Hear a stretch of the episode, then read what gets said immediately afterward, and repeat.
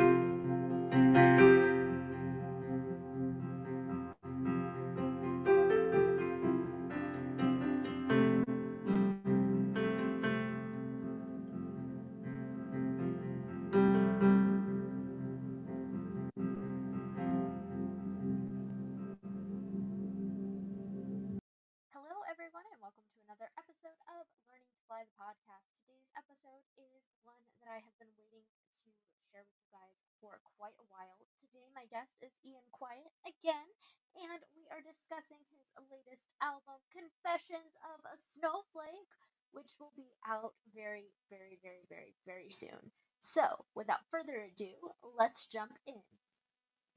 So, let's start off with, of course, the obligatory question How are you today, Ian? I am great. How are you doing? Doing well.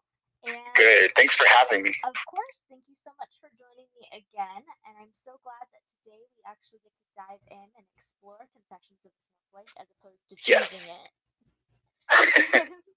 I'm so excited. so, can you tell me a little bit about the process of putting this one together since it's your first like holiday kind of album? Yeah. Um. It. Um. I hope I don't sound like a broken record because I'm trying to remember what we talked about previously. So if I if I start repeating myself, please let me know, and I will go deeper into something we've already talked about, um, or another tangent. But um, around January of 2018, um, my ex and I were driving around, and it was snowing, and uh, we were listening to some music that I was working on, which would end up evolving into Confessions of a Snowflake. Um, and he uh, remarked that he thought that the music, which was instrumental at the time, uh, reminded him of, of like snow and ice and, and winter and things like that. And I've always, always, always wanted to do like a holiday winter themed album. And once he said it, I knew like we were on the same page, but he just verbalized it. And sometimes you, I don't know uh, if this is the case for you or, or other people. Not that I need anyone's permission to do anything, but sometimes when you hear your own idea come out of someone else's mouth, it kind of, I don't know, gives you like a little reinforcement, if that makes any sense. So I took that as a sign, like, and just and just ran with it. And I said, okay, um, you know, we'll we'll go with this this winter snow kind of thing. And we we talked about some other, um, there were some other layers to this album that um are there, but they haven't presented themselves just yet. And I'm kind of want to wait until it's out and people can, Explore that Have their ex-. Huh? They kind of explore those layers for themselves first. Yeah, yeah, yeah. Because that's an undercurrent, and it's not, you know, the the when you come to this album, it's definitely an album of of snow and um, candy canes and things like that. Um, So as- started off with that story. Um, the first like true winter music I heard is a song called Breath of Winter, and I do not remember the name of the composer for the life of me. Um, but it oh, I, I don't know that song. Was an entire instrumental thing, and then a bunch of choirs started liking the music, so they paid people to add lyrics, and the song just sort of started evolving and evolving and evolving. And I remember that the first time I heard the instrumental of it, I was like, this is the first song I've ever heard that sounds like winter to me. Like, I understand why it has the title it has. Um, and I think it's really funny that that's how your music started as well, because it's something that music can describe, but does it and how accurately and how do you get those moods, you know, straight off the bat? Um, so I think that's really funny, and I love that. Absolutely. Yeah. Well, it's funny the the music specifically that kind of kicked all of this off was the the um, instrumental for True Love.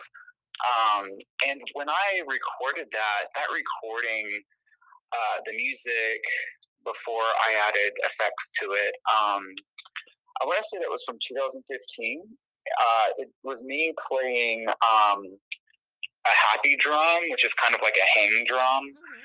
Um, that uh, a friend of mine let me borrow, and I just I would just like record. I would push record, and I would just play it. And. I have like a lot of music like this, um, but this is the one I felt the, the, the strongest about. And um, eventually, and I had the lyrics too, but I didn't know that they were the same song right. just yet um, it was one of those things. This happened with um, Release the Lions for Magic 8 Ball 2, where I have music and I have lyrics, but I can't find the right mate.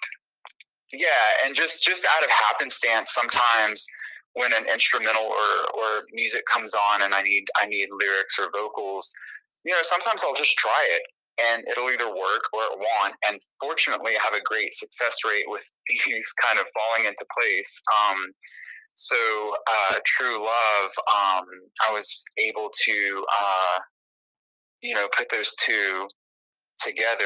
Um, and it's funny when I, you know, initially, I always thought that when I did, um, I keep I keep coming back to calling it a winter album because I feel like I will make an album that is much more holiday-y and Christmassy. Possibly, I don't know if it'll be the next one, but I think this one, this is definitely a winter album, mm-hmm. and there's definitely Christmas and the holidays in it.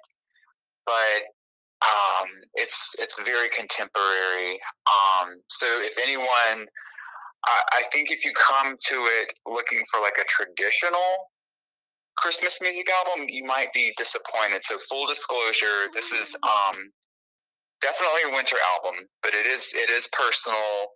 Um, but I think um, it's it being personal is what will make it universal, if that makes any sense. It, it absolutely does, and that's actually something isn't necessarily intentional. So I love that there's a callback there. Uh that wasn't necessarily episode also. So if you want to know more about that concept, be sure to go check out the episode from Thursday with Dee Frugger. And if not, then keep on listening. so Ian, can you tell me a little bit about how because clearly this project was started before the pandemic. Um, and yeah. to some of the songs, you can hear those undertones of, of them being finished off or being explored or elaborated on during the pandemic. Um, Absolutely. tone shift and a little bit of a change in the message. Um, do you want to talk about maybe how you decided what where to draw the line? Does that kind of make sense? Uh, uh, it does. Uh, where to draw the line as far as like how um, much of that you wanted to bring into the mm, album? Okay, yeah, for sure. Um, so yeah, this this definitely um, started pre-pandemic, um, and I had a lot of momentum with it. I would say it was roughly maybe anywhere from like sixty to seventy-five percent done, more or less. It was just like fine tuning and you know looking at lyrics, trying to make them stronger or you know, trying to find what I was really trying to say. There's a song. Yeah, yeah, yeah. Um, but not in not in a way to second guess myself. Just to for clarification, sort of like how can I crystallize these intentions and thoughts, you know, to the best of my ability. And and I was also learning a lot about my about myself uh, writing this album. Usually, I kind of go into it and I'm like, this is what I want to say. And then I say it the way I want to say it in the moment. But I actually had time for self reflection, obviously, during the, the lockdown. There's a song called Artificial Ignorance um, on here. And it was mostly written um, before the pandemic, but during the lockdown, and then um, with a lot of the uh, turmoil that was 2020 and earlier this year, um, I definitely felt sort of a calling to revisit because um, I wasn't far from some of that subject matter to begin with on this song. Um, and it's about um, it started off as a song, sort of like calling myself out on on you know dumbing myself down or, or trying to pretend to be stupid or um, so that I won't behave in that way going forward. If I mm-hmm. point the finger at myself, then I have to hold myself accountable.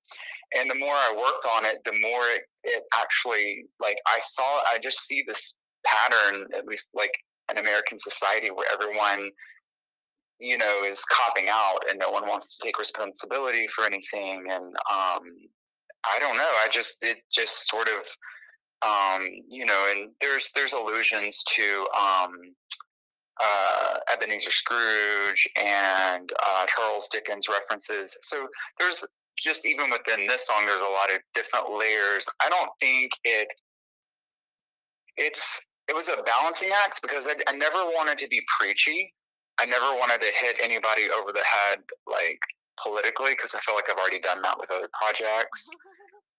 but at the same time, I would be committing artificial ignorance if I didn't speak my truth. so I kind of, you know, decided to push the momentum uh, toward uh, calling out those who would um, not speak the truth. And I'll draw a line there and let people come to their own conclusions when they hear the song. Um, that's the best example I can think of as far as kind of what we're talking about there. Um, okay. And I know that I noticed, because I, I was, you know, a little bit behind the scenes with this project compared to, you know, people listening to this episode. I noticed, oh, that's true. Um, a tone shift in some of the ways you were, for lack of a better word, editing your songs. Um, and I noticed a little bit more of that reflection making itself apparent. Do you feel like that was an intentional choice, or was it a product of the time? Uh, probably both. I do. I, I, will. You know what? I will say more intentional. Um, I'm I'm just trying to be a better person. like I think hopefully most of us should want to be. Um, I've also, you know, I, I I want to be like a more high vibrational person. Um, I'm meditating more often than I used to. Not to be all like, oh, I'm more spiritual than you. It's not like that at all. But I do feel like um, I haven't been maybe giving the best of myself, or I've been selling myself short, or I haven't been applying myself in the ways that I know I can. Um, and so I've been making choices to um,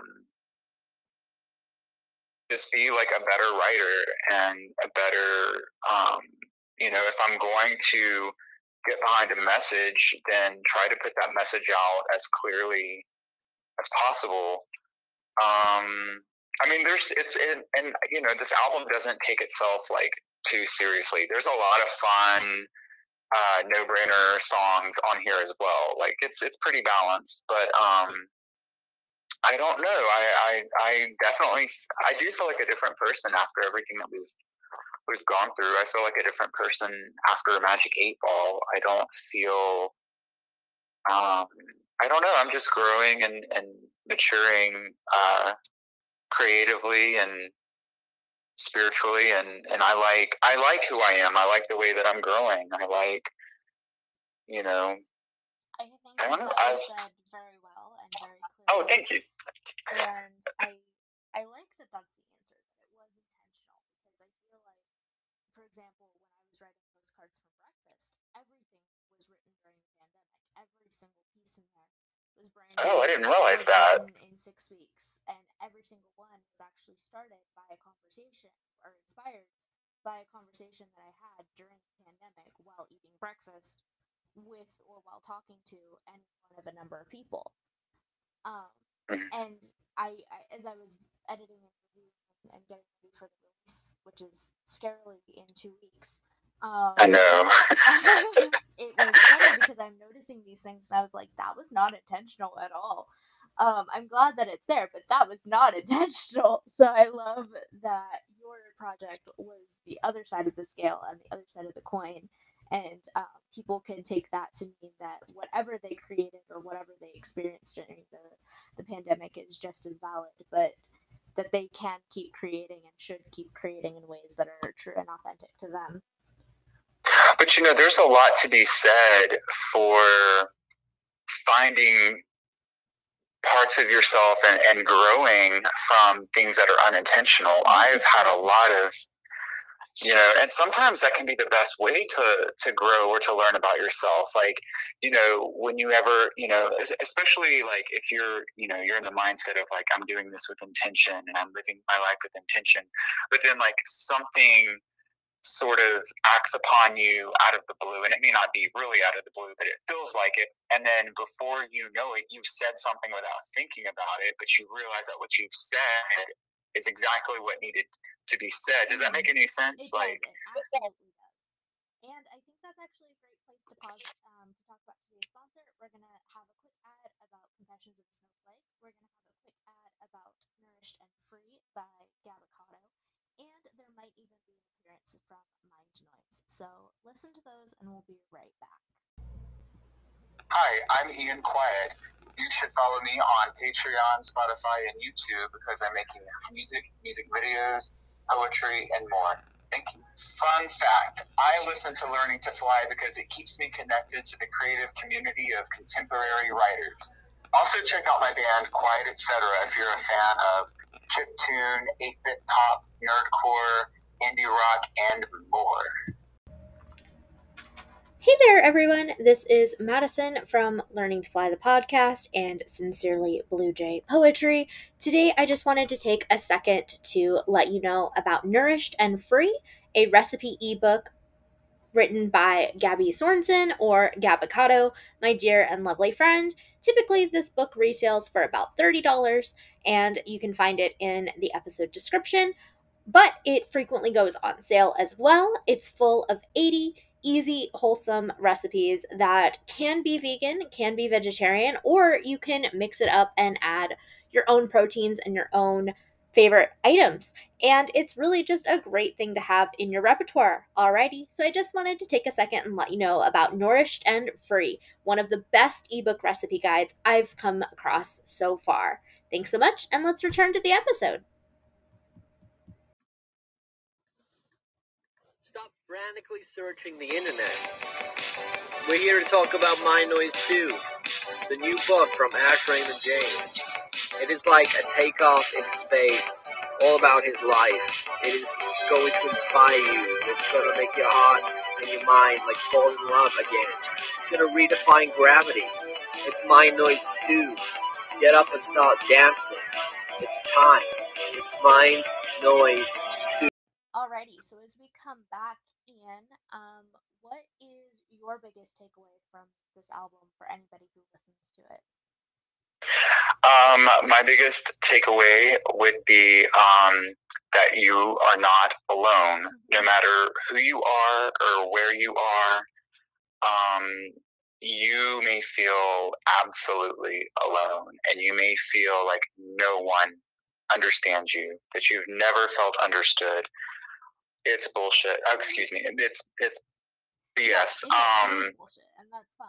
Like, it is what it is, you-. Please, please, please, whoever you are feeling that way, please um, reach out to someone if you aren't comfortable doing that, which I understand. Um, hang in there. Um, be open. There's there's there's a way to um, to not feel alone. There's more than one way. There's so there's an infinite number of ways to release that feeling. Um, And if you stay tuned at the end of this episode, you can even hear the first snippets and first sneak peeks of You're Not Alone. Yes. but that would be my takeaway. That would, you know, yeah, none of us are alone, and that's I, I, I really hope that that people um, will find comfort um, in the album somehow, in some way. And what are the best ways to get a hold of this album, to support you, to keep um, in the loop, all of that jazz? Absolutely. So, um, Confessions of a Snowflake will uh, release um, digitally November 19th um, on Spotify, Amazon Music. You can ask Alexa to play it uh, when it comes out. Apple Music, uh, Deezer, um, YouTube, YouTube Music. Um, the music video for You're Not Alone will be out uh, November 12th, um, and um, I will also be performing um, songs from the album on the upcoming live streams that we're doing um, November 12th and November 14th. Uh, you can support me and find me on Patreon, which I've been a lot better about posting regularly. And I'm posting things that are straight up exclusive to Patreon, including photos um, that I'm not putting on Instagram. Really cool. The last Patreon post was very, very cool. Oh, thank you. Thank you. Um, yeah, I need to. I, because you people need to go check it out, and while you're there, yes, yes. Even if it's like, even I hate to ask for people's money, but even if it's a dollar a month, like you, you know, you can ask Maddie. I send postcards and stickers and incense and all kinds of like crazy goodies. Um, like uh, I don't take any support for granted. Um, I'm also on Instagram, of course, uh, Twitter. Um, I've been a little more active on Twitter, but I'm kind of I'm kind of doing this uh, no Twitter November challenge, which I had to start on November second, actually, which is a long story, and it was bad timing because I have an album coming out, so I don't really know. I might just do that until the album comes out. But I'm pretty much everywhere. Oh, I'm on YouTube and I have more music videos coming out. I'm always working on a new music video. So please mash that subscribe button. I think I hit everything. I, don't think I left well. anything out. And of course, I will leave links to the main points in the episode description, and everything else is linked to on Ian's pages everywhere. Um, thank you guys so very much for tuning into this episode. I hope that you are just as excited about Confessions of a Snowflake as I am. And remember, its release date is only three days after Postcards from Breakfast. You could gift the two of them together and make a wonderful, lovely holiday gift. Um, and you can, of course, gather them for yourselves to really embrace this winter spirit that we are getting ready to experience and I thank you so very much for tuning in, for listening, and for joining us on the daily. Keep listening though, because we're gonna have a snippet of "You Are Not Alone" from Confessions. Pre-order that book.